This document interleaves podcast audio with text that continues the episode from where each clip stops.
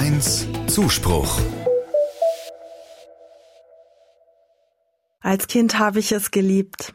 Im warmen Gras liegen und in den Himmel starren. Den blauen Himmel betrachten und gegen die Sonne blinzeln und Wolken anschauen.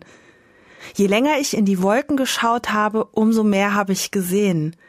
Einen großen Elefanten, ein Herz, einen alten Mann mit Bart und Schafe und Giraffen, Drachen und Hasen. Als Erwachsene liege ich nur noch selten im Gras und schaue in den Himmel. Oft ist anderes wichtiger. Die Welt und die Sorgen, das Leben eben. Da fehlt die Zeit für den Himmel und die Wolken. Und doch genieße ich es, wenn ich mal dazu komme. Die Faszination für Wolken und den Himmel ist geblieben. Beides sagt mir auch etwas Wertvolles über meine Beziehung zu Gott. In der Bibel heißt es, wer Gott dient, den nimmt er mit Wohlgefallen an und sein Gebet reicht bis in die Wolken. Ein wunderbares Bild. Ich mag die Vorstellung, dass die Gebete so durch die Wolken hindurchgehen bis zu Gott.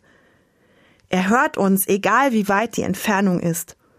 Unsere Gebete gehen durch die Wolken. Manchmal suche ich mir bewusst Raum und Zeit für das Gebet. Dann lege ich die Arbeit nieder, kehre dem Alltag den Rücken und falte meine Hände. Und dann kommt auf einmal Ruhe in die aufgewühlte Seele. Da purzeln die Worte aus dem Herz und irgendwie kommt Klarheit ins Chaos.